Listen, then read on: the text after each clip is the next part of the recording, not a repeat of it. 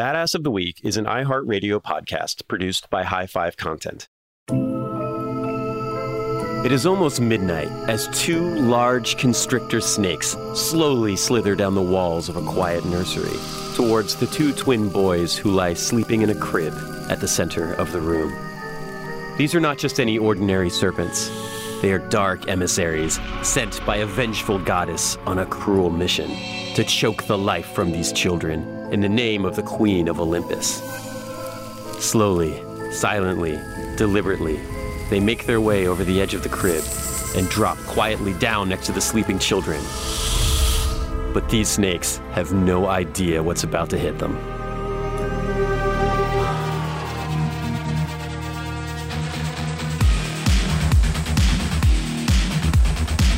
Hello, and welcome to the first ever episode of the Badass of the Week podcast.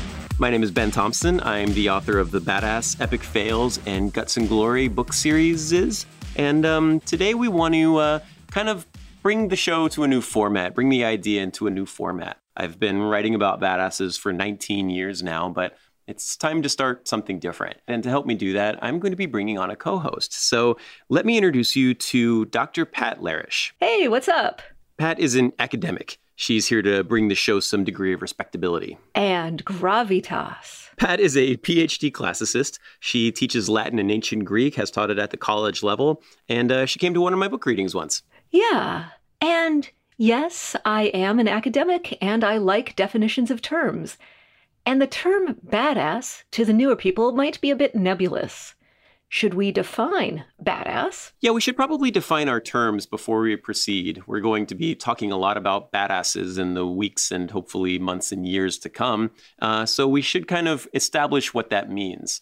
Uh, I think about when the first badass book came out. I had already written the entire book. I'd been writing about badasses every week for something like five or six years at this point. But my editor was like, yeah, you have to put in an introduction where you define what a badass is, like what unites all of these people. And to me, it was always something that was kind of inherently there, right? They are badasses, and I shouldn't even have to explain it after I tell you their stories. But to sit down and think about it was an interesting exercise. You know, what what do Leonidas and Genghis Khan have in common, right? What about Vlad the Impaler and Joan of Arc? They're very different people. They're from different time periods. They were interested in accomplishing different things. So, what unites them as badasses? Well, it took me a long time to think about this, but what I eventually came up with was perseverance. The idea that they never stopped, they never backed down, they never gave up. Whatever it was they were trying to accomplish was almost irrelevant as long as they went all out for it, balls to the wall all the time, never gave up. Every time they hit a wall, they broke through it. Every time they got knocked down, they got back up again. Some of them wanted to defend their homeland. Some of them wanted to conquer empires. Some of them were just criminally insane, but it doesn't matter. As long as they just kept pushing forward and never gave up. Uh, for me, that was the one thing that all of these badasses had in common. So, yeah. And these people who, in our gut, we think of as badass, whom we respond to as badass, are ones who, with all of their determination and perseverance, to an outside observer inspire respect. Whatever their motives may be, whatever their values may be, and you know, I may not agree with the motives of all of them. My values might not be in alignment with their values, but there's still something about them that compels me or other observers to say, oh, huh. It's something that, I don't know, transcends ideology. And, you know, some philosophers would argue that everything is ideology, there is nothing outside ideology. Sure, but forget those guys. Ultimately, this is why we care about these badasses. They persevered, and we can respect that determination and drive. It inspires us to push harder in our own lives. Even if we're not doing something quite as extreme as chucking grenades at our enemies while crawling through a ditch full of barbed wire under machine gun fire, you know, we can kind of look at these stories and think, okay, you know, if if this person did that, maybe I can get my inbox cleared before I go home from work today. Right. We would say that badass is going to be all kinds of things. They can be smart, they can be brave, they can be clever, noble, heroic, they could be willing to sacrifice for their friends. They could come up with new ideas and new concepts. They could be outsmarting their foes, coming up with clever strategies, coming up with totally boneheaded strategies that nevertheless work out. Etc., etc. Yeah, and we're going to be talking about all of that. We'll have explorers, athletes, artists, scientists, folks from all corners of the world and all time periods of history, even a few mythological and fictional characters thrown in as well. Some of them are smart, some are clever, and some just I don't know. There's something weirdly satisfying about these stories where the hero just solves all their problems by punching them repeatedly until they're unconscious and then drowning them in a river. Yeah, determined. Whether you're punching your way through your problems metaphorically or literally, physically punching your way through people and things. Speaking of which, today we're going to start with a hero who is famous for being big and strong, but also a little bit cleverer than we often give him credit for. I'm talking about the legendary mythological Greek hero, Hercules. Was Hercules smart? Well, he was kind of a hot mess by our standards, but honestly, that's par for the course when you're talking about Greek myths. Yeah, that's that's the weird thing with Greek myths. They're like way more bizarre than the ones you read when you were a kid. So let's get into it. Here's the story of Hercules.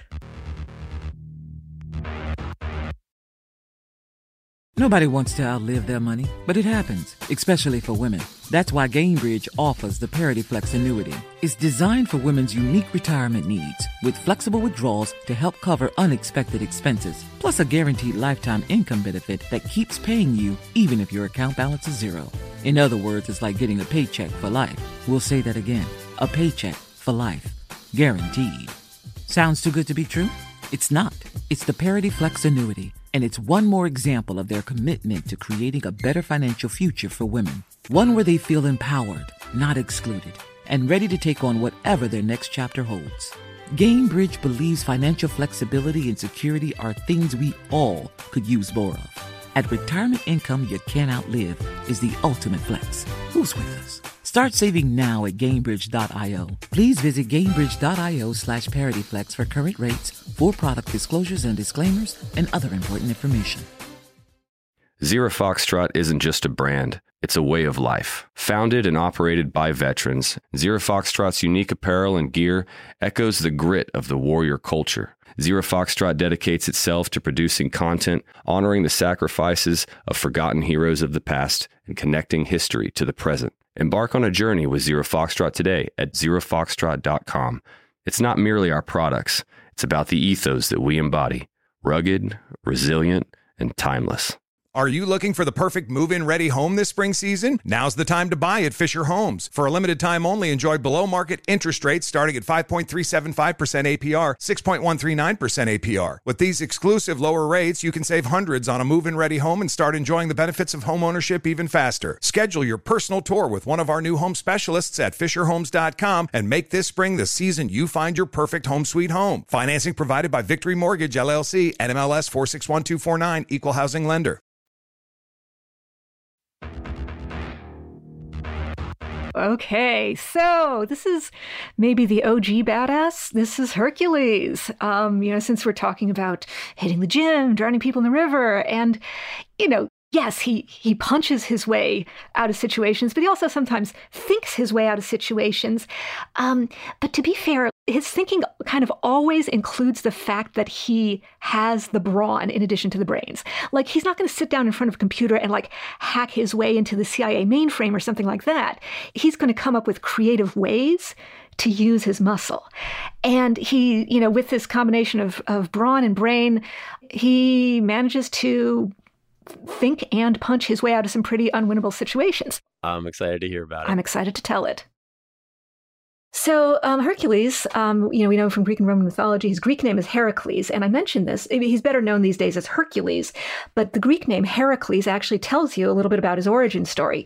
Uh, the name means glory of Hera, glory of Hera, the queen of the gods, and so Hercules, his quote unquote biological father is actually Zeus, the king of the gods, but Zeus fell in love with a mortal woman, like he does, and disguised himself as the woman's husband, King Amphitryon, and slept with her that way. So Alcmene, the, the woman, didn't know she was cheating on her husband.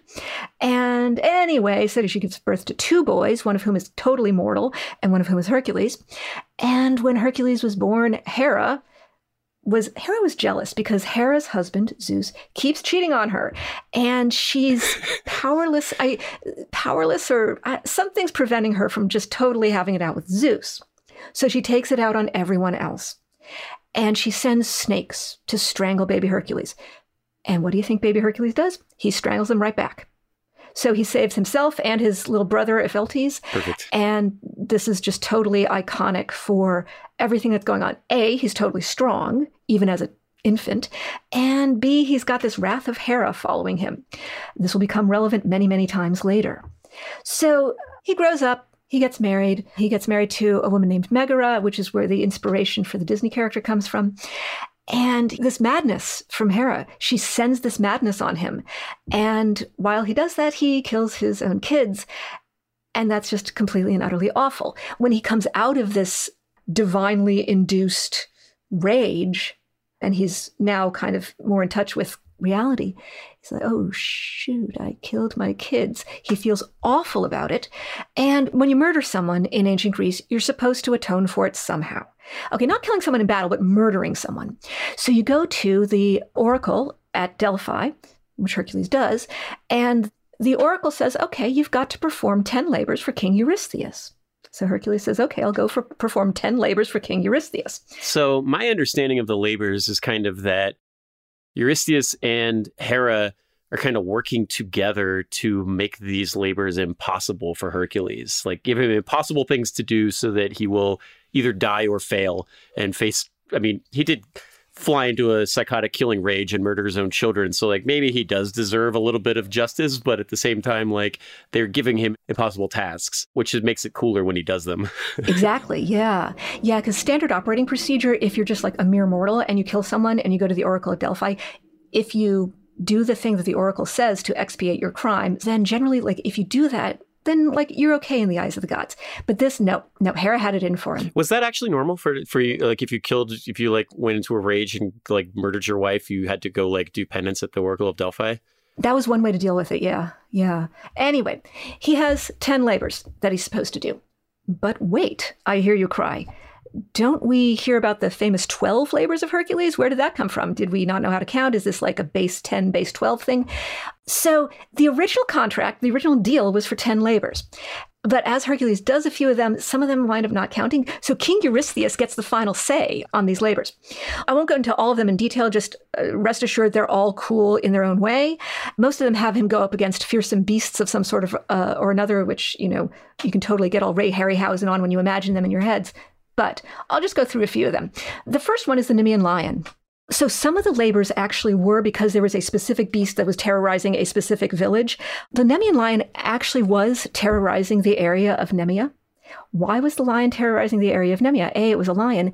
B, it was a ferocious lion, specifically like raised by Hera or made more ferocious by Hera to cause problems on purpose and he uh, it's got an impenetrable skin so he can't kill it with an arrow or an axe or anything. He strangles it. And then he takes its own claw skins it and makes a lion skin that he wears. And so sometimes in art you'll see a figure with a beard and you'll know it's heracles because he's got a club and he's got this lion skin draped over his shoulders so this Nemean lion, that's how he gets that iconic lion skin, and to everyone's surprise, he survives. He also has to kill the Hydra, which is the snake where when you chop off one head, several grow back. He has to capture the Ceryneian hind, which is a big fancy deer. He has to do that and bring it in alive. He has to capture the Erymanthian boar, which just was just plain terrorizing the countryside. He has to clean the Augean stables. And it may seem like, wait, what? Isn't punching his way through fearsome beasts what he's all about. So the Augean stables, there was this King Augeas, and he had stables with lots of cattle. And cattle being cattle, they're living organisms, they poop. And there was a lot of poop. These cattle were immortal. And when you're immortal, you have a lot of time on your hands to eat and poop. So Hercules looks at these stables. Now, here's the deal King Augeas, the guy who owned the stables, said, If you do it in a day, I will pay you. I will give you 10%. I will give you one tenth of the cattle. And Hercules is like, okay, cool. So he's looking at the stables, maybe holding his nose. Now, this is something that would occur to Hercules, not to me because I am not strong. he uses his brain. There are two rivers that flow by the stables. So, being Hercules, he digs ditches and redirects the rivers so they flow through the stables and flush them out.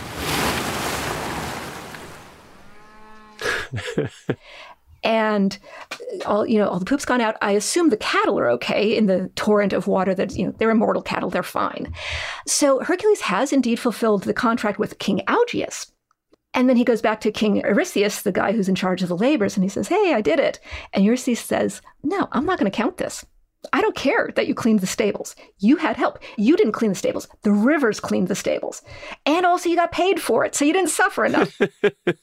so we had this great, clever idea to r- manually redirect a river, but then it wasn't that clever because it didn't work out for him. Yeah. I mean, okay, the stables probably smelled a whole lot better. So I'm sure it was a net positive for society. Yeah. It's true. He was just too clever for his own good. Yeah. On the other hand, he gets a good story out of it. And I swear, I'm not making this up. I saw like, oh, I don't know, a little while ago, I saw a van here in Boston for Augean plumbing services. And I was like, oh. That's fantastic. yeah, it's it was it was fun. Yeah, so he has to he has to keep on doing his labor. Is fine. He does not let that daunt him. So don't be daunted, even when people give you uh, BS about your contract. He has to rid the Stymphalian marsh of these metallic birds. He has to bring in the Cretan bull. He has to capture the mares of Diomedes. These are horses that not only talk, but they're flesh eating, like they're man eating horses. Labor number nine, Eurystheus sends Hercules to get the belt of Hippolyta. You'll sometimes hear it referred to as the girdle of Hippolyta, which is just a fancy word for belt. And girdle, um, I guess, has connotations of being like fancy lady wear, support undergarments or something, shapewear. But really, in this context, it's the Greek word is zona. It means belt. And it's not even necessarily just a fashion belt. It could also, we could also imagine it as being like a Batman type belt, you know, like she could gird her sword there, you know. From what we know of the Amazons, like definitely like carry a quiver of arrows off it, something like that, right? Something, yeah. It's totally. probably a pretty awesome belt if like one of the laborers is to go get it. Yeah. Probably pretty sweet. it's, I think it's a sweet belt. And also it belongs to Hippolyta, the queen of the Amazons, who most certainly will kill you if she decides to. So Hercules goes to Themyscira, which is indeed where the Amazons are supposed to live in mythology. Wonder Woman fans might recognize that name. And yes, this is supposed to be a fearsome belt and a fearsome labor, but initially it's pretty chill. Hercules goes up to Hippolyta and he says, Hey, Your Majesty, basically, I lost a bet. Would you mind lending me your belt for a bit so I can show it to my quote unquote buddy Eurystheus? And initially she says, Okay and it's going to be this peaceful sort of thing. But remember, Hera has it in for Hercules. She wants to mess things up. So she disguises herself as one of the other Amazons, and that Amazon like whispers in Hippolyta's ear, "Hey, uh, Your Majesty, um, I think this guy is up to something shady. I don't trust him." So violence happens. That did not need to happen. It did not need to happen if everyone was above board and Hera stayed out of it. But that's not the point of the story. Yes, it wouldn't be Hercules if he didn't have to like punch his way out of a problem. exactly. So he does punch his way out of this problem to Hippolyta's detriment. And he takes the belt and he schleps it all the way to Eurystheus. Then, okay, so he's got three more labors left. One of them is he has to get the cattle of this fearsome, many bodied monster named Geryon. He has to go all the way to the far west of the world to get the golden apples of the Hesperides. So, getting the golden apples of the Hesperides also involves Atlas. When we think of Atlas, we think of a big book of maps. But it was called that because at one point, uh, I don't know, 16th century, a famous such atlas was published with a picture of the mythological character Atlas on the cover. He's this big burly dude. He was one of the Titans, so one of the generation of gods before Zeus and Hera. He was on the wrong side in the war between the Titans and the Olympians, between Atlas and his generation and Zeus and Hera and their generation. So uh, his punishment was to hold up the sky on his shoulders. And the, yes, the sky is made up of air and it is very, very heavy. Now, why is Atlas relevant? A, because geographically he's near where the Hesperides and these golden apples are, but also B, because he is the father of the Hesperides, the the nymphs, the young women who guard these apples. So Hercules is thinking, see there again, see he uses his brain. He thinks, hmm, how can I how can I do this in a way that is most effective and easiest?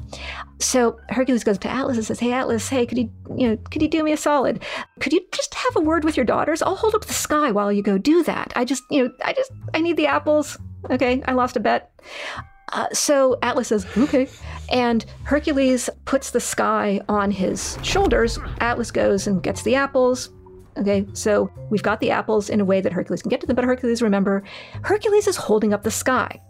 So Hercules says to Atlas, "Hey, um, the sky it's heavier than I thought. And like I can totally do this. I can totally do this. You know, but um, could you just kind of um, could you just hold it for me for a sec while I adjust my lion skin for padding?"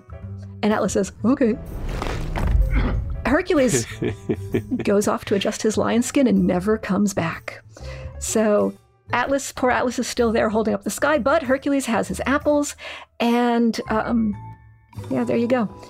Fantastic. Yeah, there, there's the brains one. It also included uh, being strong. A lot of his Oh, great yes. ideas involve being exceptionally strong, but, yes. you know, that worked out for him. Yeah, yeah. Many of these schemes, they would not occur to me. I am not of Herculean strength, so I would not have. It would not even have occurred to me. Right. do A lot of the schemes are like, Yeah. well, actually, what if I just Yeah, lifted the sky for a little bit? That'd be cool. Like, I could totally solve my problem with that. because that's a thing that he can do. if I can't drown these people, I'll just lift the sky. And he's also someone who can go down to the underworld. The twelfth labor is uh, to get Cerberus, the three-headed guard dog of the underworld. And you know, Ben, you were saying earlier that King Eurystheus and Hera were kind of conspiring to make these labors as impossible as possible. So uh, going down to the underworld, hmm, yeah. So he, Hercules, he is he is mortal, even though his father is Zeus. He is able to die, and will this will become relevant later. Spoilers. So Spoilers for a story that was written 5,000 years ago. Well, yeah, okay, but the thing is, these are myths. So, yeah, so Hercules, he has to go down and get Cerberus from the underworld. He brings Cerberus back. And King Eurystheus is so scared when he sees this three headed dog that he goes and hides in basically a large piece of pottery. and he captures it by just clubbing it, right? He just hits it with his club, knocks it out, and drags it. Basically, yeah. Yeah, yeah, yeah. I mean, I would have preferred a story involving like bacon or something, but, you know, no, brute force. Brute force. That's what, Yeah, that's I mean, what he if with. clubbing it didn't work, he could probably divert some river to drown him, maybe.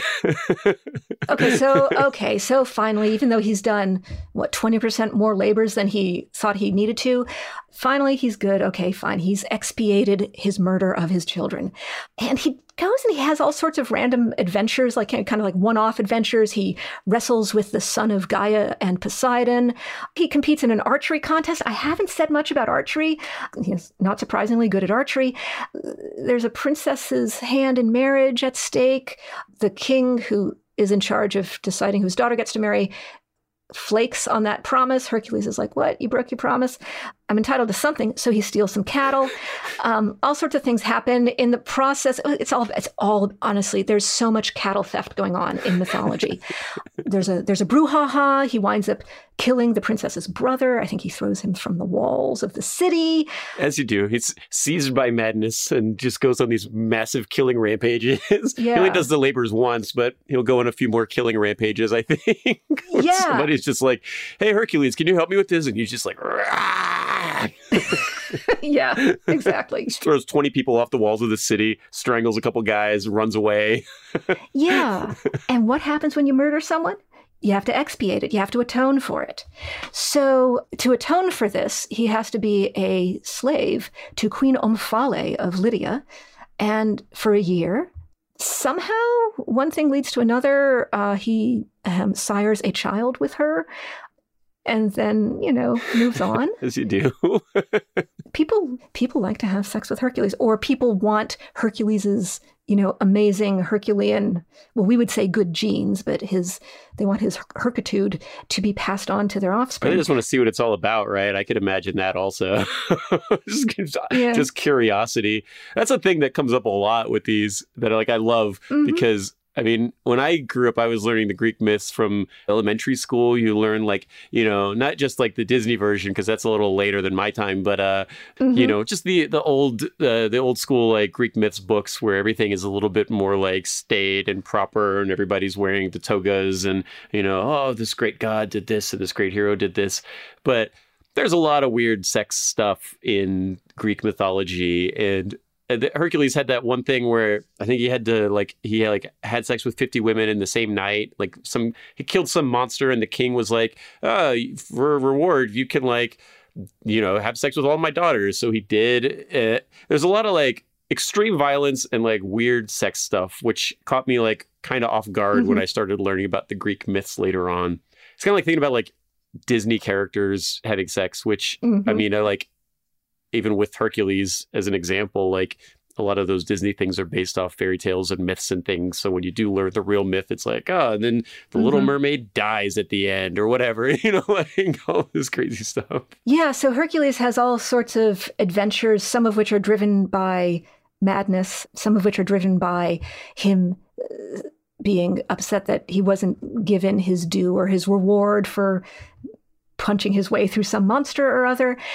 So he is, okay, he has shown that he has been able to punch his way one way or another through you know not only the 12 labors that hera and eurystheus came up with but you know this thing that thing and the other thing sea monster.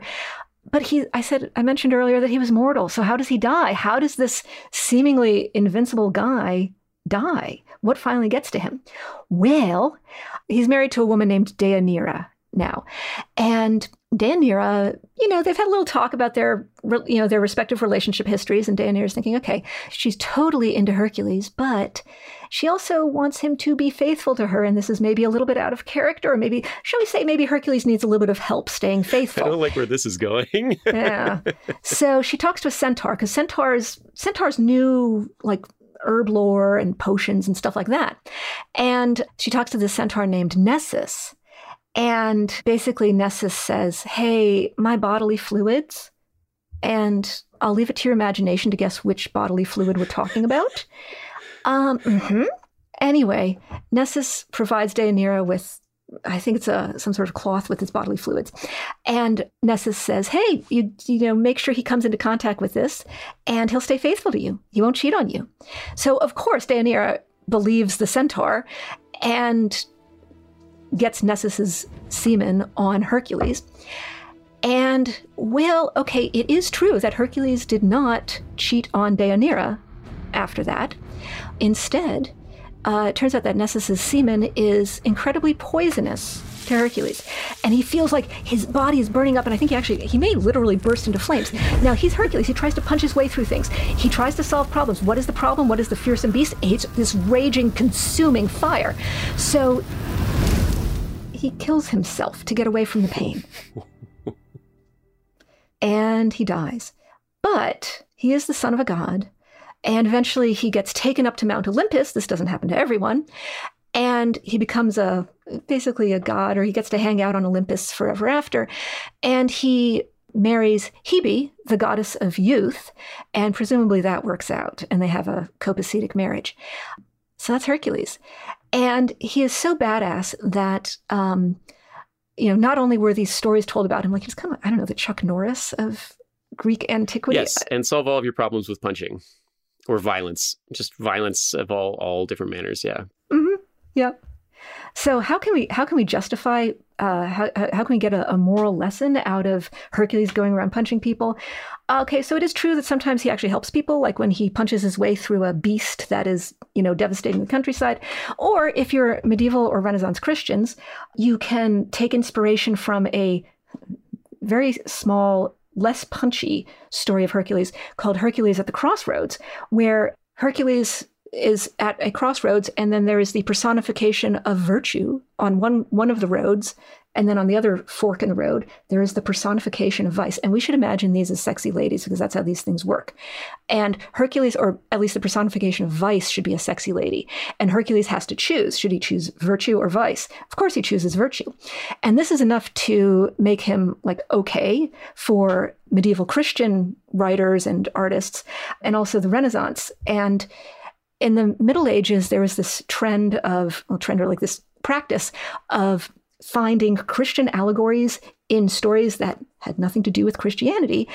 And so Hercules punching his way through all of these fearsome beasts got turned into a Christian allegory for, you know, prevailing over moral obstacles. Oh, instead of punching a three headed dog, you're like, punching Yeah. your desire to not go to church today. Exactly, exactly, exactly. So that's all you need to do. You take a story that you think is cool just because it's cool, and then you say, uh, it's allegorical. yeah, yeah. And then bam. We like these Hercules ones. We don't want to throw these stories in the garbage because they don't have, uh, they're not biblical, but maybe we can find some way to like kind of rationalize why Uh-huh. it's cool. Mhm. and he was popular like basically for all of history, right? I mean, they're still doing they're still doing Hercules. I think The Rock was Hercules like a couple years ago. Uh, but like yeah. one thing I wanted to ask you about with with Hercules was Uh-huh. you see a lot of like Roman emperors wearing the lion skin because they think they're Hercules or they're they believe to be equivalent to Hercules or something like that. And the Roman emperors that do this are never the sane ones. It's always the crazy Roman emperors who are doing this, the ones who are like completely have lost it and gone off the rails. You can usually tell because they're depicted looking like Hercules. Um, he's kind of like, like you know how like it's kind of like the Napoleon of antiquity because like all the crazy people kind of think Yeah. that they're him. Yeah, I mean, I don't want to go like armchair psychoanalyzing people who've been dead for two millennia, but um, yeah, he's you know there's there's definitely cosplay going on, and I think I think you're free to hypothesize whatever you want. and let's put a pin in that and go to a word from our sponsor.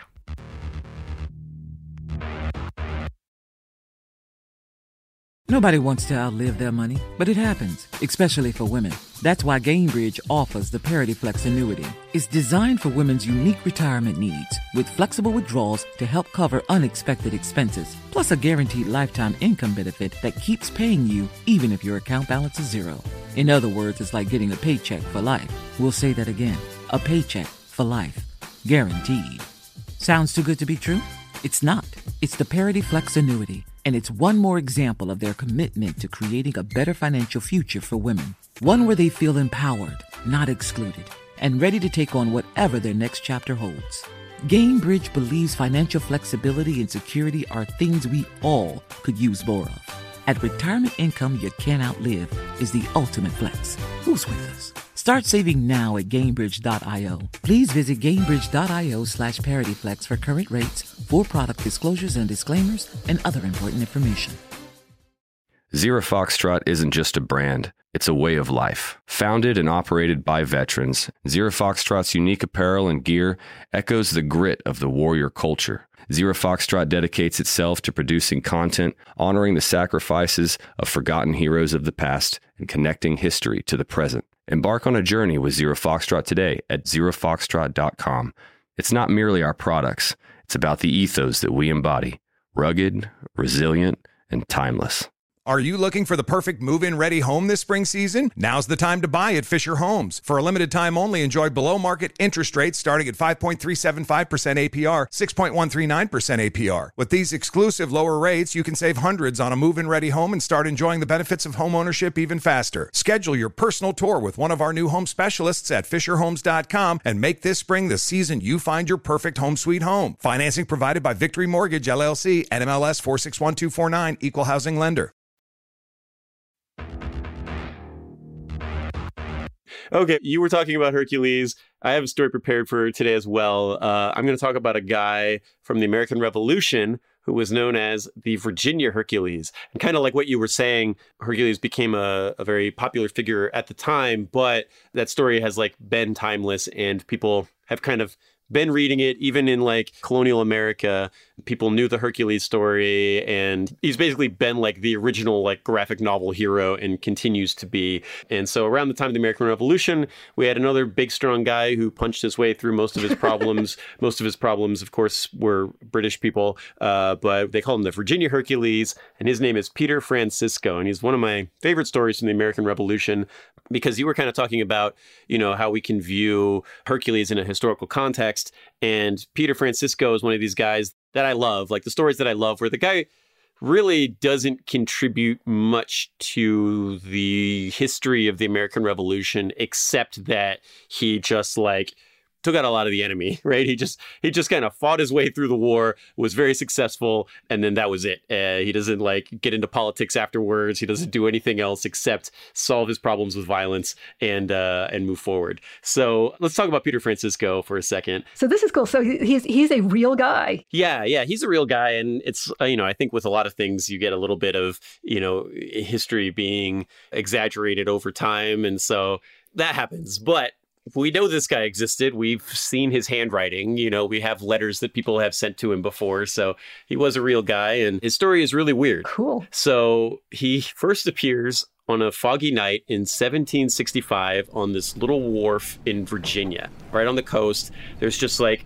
a five year old boy who speaks no English standing on the edge of the dock. The kid's like gigantic, and nobody knows who he is or where he came from we think maybe Portugal, just because of like the descriptions of like he had, you know, darker hair, darker eyes. There was some Portuguese trading going on in this area around this time. I don't know really how they come up with these things, but uh, one of the best guesses is that he is in Portuguese or Spanish or something like that. Yeah. And the name Francisco, that doesn't sound like one of your Anglo names like Smith or Adams or Arnold. For sure you know, basically, yeah, name's Francisco, and he probably he wasn't like didn't speak Spanish, so maybe I don't know, I don't know, but he didn't speak English.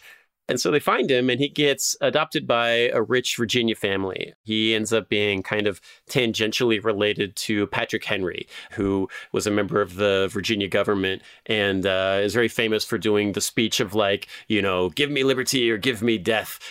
The speech that my mom used to recite perfectly word for word every time me and my brother were driving her crazy. Oh, that's one way to parent. And so so Peter gets taken in by this family and within a few years, he's gigantic, right? He grows to be 6'6", 280 is kind of where we place him height That's and weight wise. huge. Uh, and just and remember that like the average American at this time is like 5'6", 5'7". Yeah. So he's a foot taller than everybody else, probably 100 pounds heavier than them. He's a big, strong dude. And so he, of course, becomes a blacksmith because that's a job that you can just be successful by being big and strong. Mm-hmm. Uh, and then, you know, when he's not blacksmithing, He's performing feats of strength in his village. He's lifting wagons. He's doing stuff like that. He's just trying to impress girls. And when the war starts, as it does in the American Revolution, he's obviously a pretty prime candidate to become a soldier. And he's super in. So I talked about that Patrick Henry, give me liberty or give me death. He was there. Peter Francisco was there to watch that speech happen. He's so pumped. He leaves. He's just like, I'm joining the army. And he joins the army and he goes off to war. So that's, yeah, that's cool that we have an eyewitness or we have a, a, an actual original audience member and we know exactly what effect that speech had. Oh, that's a really good point, right? Like, yeah, he was just so so excited about hearing about it that he was just like, I'm in. I'm, I'm signing up right now. And so he goes off and he enlists in the Virginia militia and he starts fighting. He's serving up north. He's serving uh, with George Washington's army. He gets shot twice. He gets stabbed a bunch of times. He fights through several battles. He's the biggest, strongest guy in the army, and he's pretty successful warrior in the early days of the Revolution. And George Washington, uh, at one point, awards him a, a medal and a sword, a five foot long broadsword. Wow. So, uh, not a two handed sword, but uh, like a Scottish style broadsword with the basket on it, Uh-huh. kind of like a Highlander Yeah. kind of thing. And he says, uh, as part of the citation, General George Washington says, Without him, we would have lost two crucial battles, perhaps the war, and with it, our freedom. He was truly a one man army.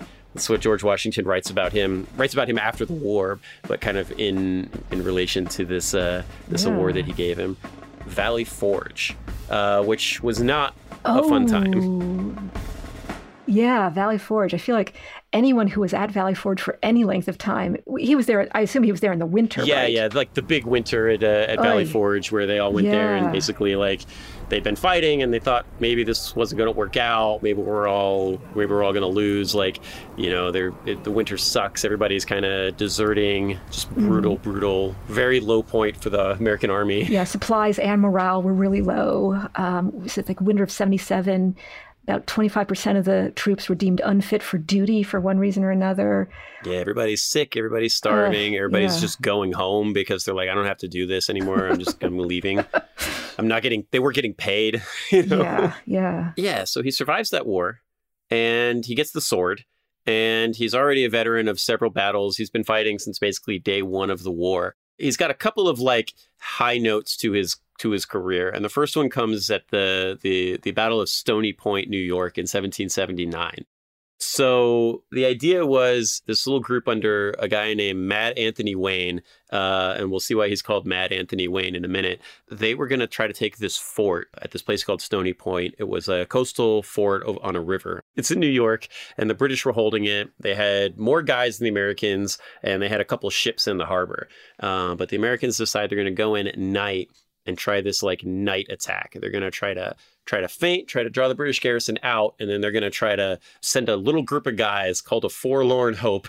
20 guys, we're just going to run in through the gates, try to get the gates open, try to cause chaos and like kind of carve the way for the rest of the American attack to come through. So Americans have about 200 guys. There's like two or 300 British defending it but the success of this operation is dependent on this 20 man special forces forlorn hope. What a name. Mad Anthony is called Mad Anthony because he is going to lead this personally. And his second in command is a guy named uh, Francois Louis de Fleury. He's a French French American. And then the guy that is at the front of the charge is Peter Francisco. So they do this little plan. It works. The Forlorn Hope attacks the first volley, basically, that the British fire, Mad Anthony Wayne gets hit and goes down. He's down and bleeding, and he's just like trying to like scream and yell for his guys to keep going. So, uh, so Fleury, uh, Colonel Fleury has to has to lead the attack, and him and Francisco are the first two guys in. Of course. Right, and and they get in there and they get up on the walls, and it's just these two dudes fighting a bunch of British, and the British had been tipped off that the Americans were coming, so they were ready. The British commander had all of the British soldiers sleep in their uniforms with their weapons loaded and ready. They knew the attack was coming. They didn't quite know what form it was going to take. They were a little surprised to see this, you know, seven foot tall monster charging at them with a broadsword. Mm-hmm. I'd be surprised too. Yes, but they were armed and ready. and so Peter Francisco just kind of, you know, just kind of pretty much single-handedly slices his way through the defenders. He kills three guys in the courtyard. He gets up on the walls. He's throwing guys off the wall like Hercules style. He has one of his like you know uh, possessed by rage or uh-huh. possessed by madness or however Hercules phrased it. He's just throwing guys off, cutting guys down. They get to the the small group of Americans, these 20 guys, they and they're down, they're losing people all over the place. But Francisco and Fleury get to the flag that's on the top of the British fort. The rest of the American attack starting to come. It's complete chaos. It's night. Nobody can see anything. It's not like they have flashlights. Everybody's using torchlight, and maybe you can see flashes from gunfire. Right? Mm-hmm. There's no there's no spotlights or anything like that. It's dark. Nobody knows what the heck's going on. Francisco and Fleury are like way behind enemy lines, like in their base, like killing their dudes. And they get up to the the flagpole. Peter Francisco is like, he's cut. He's shot twice a British officer like slashes him across the chest with a saber, Oy. kills that guy, kills a couple other guys, and kind of holds the line while Fleury pulls down the British flag and puts up the American flag. So it's like literally, literally capture the flag. Literally capture the ah. flag, yeah. And you know, it doesn't seem like much, right? You know, in a video game, it ends yeah, there. It's like, oh, it's just a symbolic gesture. Sure, exactly. Except that with all this chaos and everything going on around them, you know, some of these British troops that were ready, they run outside, they see all this chaos and gunfire, and all the cannons are going off, all the muskets are going off, there's flash explosions, screaming, and they look up at the tower, and there's an American flag over the tower, and they're just like, ah, crap, we lost. Like, let's get out of here before we die. so they all surrender or retreat. The two British warships in the harbor, each of them had enough firepower to level that fort, probably. Oh, totally, yeah. They don't see the flag go up they hear the cheering of the Americans having captured the fort. The British think that it's fine. They're like, "Oh, we we did we did it. We took a we we won. No problem." Oh, they thought it was the British cheering. They thought it was the British cheering. Yes. Ah, and they're like, "Oh, okay, cool. Don't worry about it." And then the next morning when the sun came up, they were like, "Oh wait, actually that's an American flag." And actually the Americans took every cannon on that fort and they're all pointed at us right now. So they had to turn and run away. no. Yeah, so they, they, they captured, and it's basically single handedly Peter Francisco and uh, Colonel Francois Fleury, and that's it, right? Like mm-hmm. kind of a crazy story. It's this little fort in upstate New York, but it's a pretty Herculean feat that he undertook there. yeah, yeah, and like a lot of the Herculean feats, I don't know if this was their intent or if it was just sort of a moment of like, yeah, go us, go us when they replaced the flag, but it seemed like it took a lot of strength to do it, but it's like this one little thing that turned things so decisively that even if they didn't plan it out, even if it was just a spontaneous thing, they should take credit for it, for the tactic. Yeah, yeah. It's that thing you were talking about with Hercules being clever, right? It was it was his clever plan to kill every British person between him and the flag. Yeah. Yeah. in hand to hand combat and then replace the flag. But it worked, right? I mean, Yeah. there is yeah. a certain cleverness of beating your way through the enemy and then Yeah. He got, way more bang for his buck. So was that the end of Francisco's career, or did he go on to do more daring do? So that's not the end of his career. There's more to be had. So after the fighting goes on in the north, the action kind of moves to the south. The British uh, aren't having a lot of success up north. They have some loyalist support in the south, so they're going to move down there and try to turn the war into more like combat in the southern colonies towards the end of the war. George Washington counters by sending Peter Francisco down there to deal with them. But let's talk about the Battle of Camden in 1780. Camden is in the Carolinas. Peter Francisco is fighting. They're losing. Horatio Gates is in command of the American forces. They're getting defeated. Francisco's out there by himself. He's surrounded by dead countrymen, and the Brits are charging him. Cavalry charge comes at him. He gets cut with a cavalry saber. He kills the cavalry guy with the bayonet pulls the guy off his horse, jumps on the horse, and uh, rides off to safety. Uh, he's like the last surviving member of his unit, and he escapes by killing a British cavalry officer and uh, riding away to escape. Steals his horse. Okay.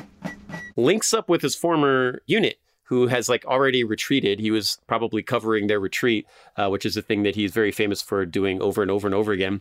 Gets back there, finds that his commanding officer has been shot and is wounded, gets off the horse, gives the horse to his commanding officer, says, "You need this. You need to ride to a hospital and get safe. Uh, I'll I'll be right back."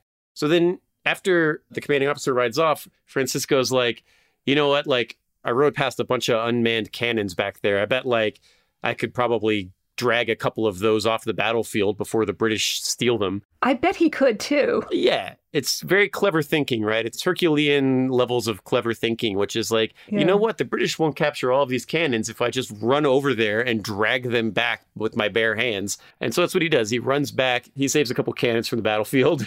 One of them is uh, 1,100 pounds, and he it's on wheels, and he drags it by himself. It's Whoa. generally designed to be dragged by one to two horses, but Peter Francisco, big strong guy, uh, no problem. Quick thinking on his part. And big musculature. Yes, uh, this guy was definitely pretty ripped. Yeah. or he could have been like one of those. I don't know if you ever watch like the ESPN like strongman competitions. Oh, yeah. They're never yeah, like yeah. huge muscles. They're just giant dudes, and it's just like they lift these unbelievably heavy things, but they're not exactly like they're not shredded. They're just monstrously huge guys. it's kind of how I picture Peter Francisco. Mhm, Yeah. So Camden's a defeat. A couple months later, there's the Battle of Guilford Courthouse, which is an American victory. It's a, a turning point in the South. Like the Americans are losing, losing, and they have a pretty successful fight at Guilford Courthouse uh, after um, kind of being in trouble for a while. They have a, a pretty successful attack there. Virginia Hercules is out there. Peter Francisco. He's credited with killing 13 British soldiers with a broadsword during this battle, including one guy who they said got his head chopped off long ways, which uh, you can try to imagine what that might look like. Oh, that's gotta hurt. I mean, maybe it didn't. It was just pierced the brain immediately. Oh, that's true. Yeah, just. Might be a very pleasurable way to die if you had to choose how to be killed by Peter Francisco on the battlefield. that might be top five. I don't ever want to be in a position to find out, but I can easily imagine this guy doing it. Yes, Just he was definitely strong Yeah. enough to make that happen. But this battle doesn't work out that well for, for Francisco. He kills 13 British soldiers, but he's completely surrounded. Uh, rest of his unit's kind of falling back. He's wading into the enemy. He's killing them left and right. He's getting stabbed over and over again. He gets stabbed somewhere, depending on who you ask, somewhere between 6 and 12 times. He gets shot a couple times, uh, passes out, bleeding all over the battlefield. The battle continues on without him. Uh, he is laying there, presumed dead on the battlefield, except he doesn't die. He gets back up, and he just kind of drags himself to a nearby farmhouse to try to try to get help. And luckily, he finds a, a friendly farmhouse uh, that are sympathetic to the patriot cause. And the family there takes care of him. They put him in one of their guest rooms. They give him some food and water. They bandage his wounds. They get a doctor for him. And he recovers a little bit. He's still pretty messed up. He's still got like bleeding bandages and things when British cavalry rides through because they've heard that he's here and they heard that he's alive and they have come to get him. Uh oh. Uh oh. You can't leave a guy like Peter Francisco alive. If you hear that he's around, if, you, if you hear news that like the doctor's been off treating some six foot seven dude with 27 saber cuts and six bullets in him, like, you know, maybe go investigate that. Yeah. The guy that said to investigate is a guy named Banastre Tarleton, who I will I would like to talk about on this show at some point in the future. Tarleton is I mean, the best way to describe him is that the bad guy in the Mel Gibson movie The Patriot is pretty much based off him. He was a real bad dude. Tarleton was kind of the like, he was of the school of like, the Americans aren't going to submit. Let's just burn the whole place to the ground until they change their minds. Really rough kind of guy, and his troops were mostly loyalist colonists. So very, which was some of the most brutal fighting of the war was not between the British and Americans, but between the Americans and the other Americans. And so and so Tarleton's Legion shows up. It's about 12 guys. It's a squadron of British cavalry. They ride up to the farmhouse. They're going to talk to the Virginia Hercules. They're going to give him a hard time. Talk to him. Yes, they're going to uh, they're going to arrest him. And before they put him in chains, they get him out. They drag him out of the house. The commander of the squadron demands Peter Francisco's belt buckle and the silver buckles on his shoes. And Peter Francisco, he doesn't want to give those up. Nor should he. No, even though he's half dead, he draws the enemy officer's sword from its scabbard off the guy, kills him with it, kills two other guys with it. They all kind of scatter, and then he steals six of their horses and rides away. he steals six of their horses. Yes, Okay. he kills three of these guys. He steals six horses, rides off unscathed, While half dead. and uh, rejoins his unit. Not dead, not done with the war. Yeah. He continues on, and he serves under Lafayette during the Yorktown campaign, which, as you know, is the, the end of the war. And Peter Francisco was there. Peter Francisco was there.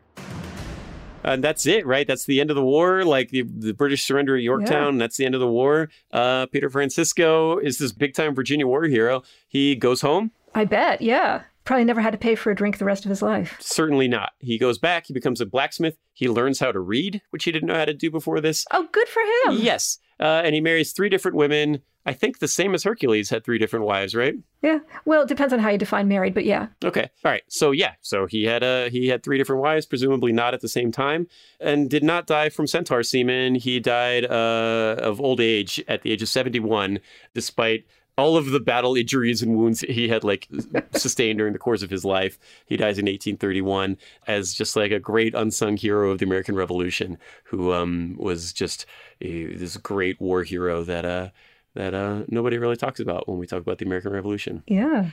He had a slightly better end than the mythological Hercules. Yeah. He didn't get to be a constellation, but he wasn't set on fire by centaur jizz. I'd, I'd say Francisco had the better end, you know? Uh, yeah, I'm gonna I'm gonna go with you on that one. Yeah, I mean, I guess that's kind of all we have to talk about today. The Hercules, the Virginia Hercules, Peter Francisco, two big, strong guys who never met a problem that couldn't be solved by punching it in the face and strangling it. Well, as lessons go, I guess it's useful for a very, very, very small proportion of the population. And for us mere mortals, we have to figure out something else. But yeah, We have to be differently clever. yes. well, that's all we have for today, and thank you guys so much as always for listening. And we'll see you next time. Badass of the Week is an iHeartRadio podcast produced by High Five Content. Executive producers are Andrew Jacobs, me, Pat Larash, and my co host, Ben Thompson. Writing is by me and Ben. Story editing is by Ian Jacobs, Brandon Phibbs, and Ali Lamer. Mixing and music and sound design is by Jude Brewer. Consulting by Michael May. Special thanks to Noel Brown at iHeart. Badass of the Week is based on the website badassoftheweek.com, where you can read all sorts of stories about other badasses. If you want to reach out with questions, ideas, you can email us at badasspodcast at badassoftheweek.com. If you like the podcast, subscribe, follow, listen, and tell your friends and your enemies if you want, as we'll be back next week with another one. For more podcasts from iHeartRadio, visit the iHeartRadio app, Apple Podcasts, or wherever you get your podcasts. Zero Foxtrot isn't just a brand, It's a way of life. Founded and operated by veterans, Zero Foxtrot's unique apparel and gear echoes the grit of the warrior culture. Zero Foxtrot dedicates itself to producing content, honoring the sacrifices of forgotten heroes of the past, and connecting history to the present. Embark on a journey with Zero Foxtrot today at zerofoxtrot.com. It's not merely our products, it's about the ethos that we embody rugged, resilient, and timeless. Are you looking for the perfect move in ready home this spring season? Now's the time to buy at Fisher Homes. For a limited time only, enjoy below market interest rates starting at 5.375% APR, 6.139% APR. With these exclusive lower rates, you can save hundreds on a move in ready home and start enjoying the benefits of home ownership even faster. Schedule your personal tour with one of our new home specialists at FisherHomes.com and make this spring the season you find your perfect home sweet home. Financing provided by Victory Mortgage, LLC, NMLS 461249, Equal Housing Lender. Are you spending more time in your basement now that it's your rec room, office, kids' playroom, or home gym? Well, you need to ventilate those spaces to remove stagnant, musty air. For over 20 years, the EZ Breathe ventilation system exchanges dirty, damp air for cleaner, drier, healthier air. Take charge of your indoor air with your own EZ Breathe ventilation system. You can get it installed, or DIY kits are available. Just call 866 822 7328 or visit takechargeofyourair.com and receive 20% off today.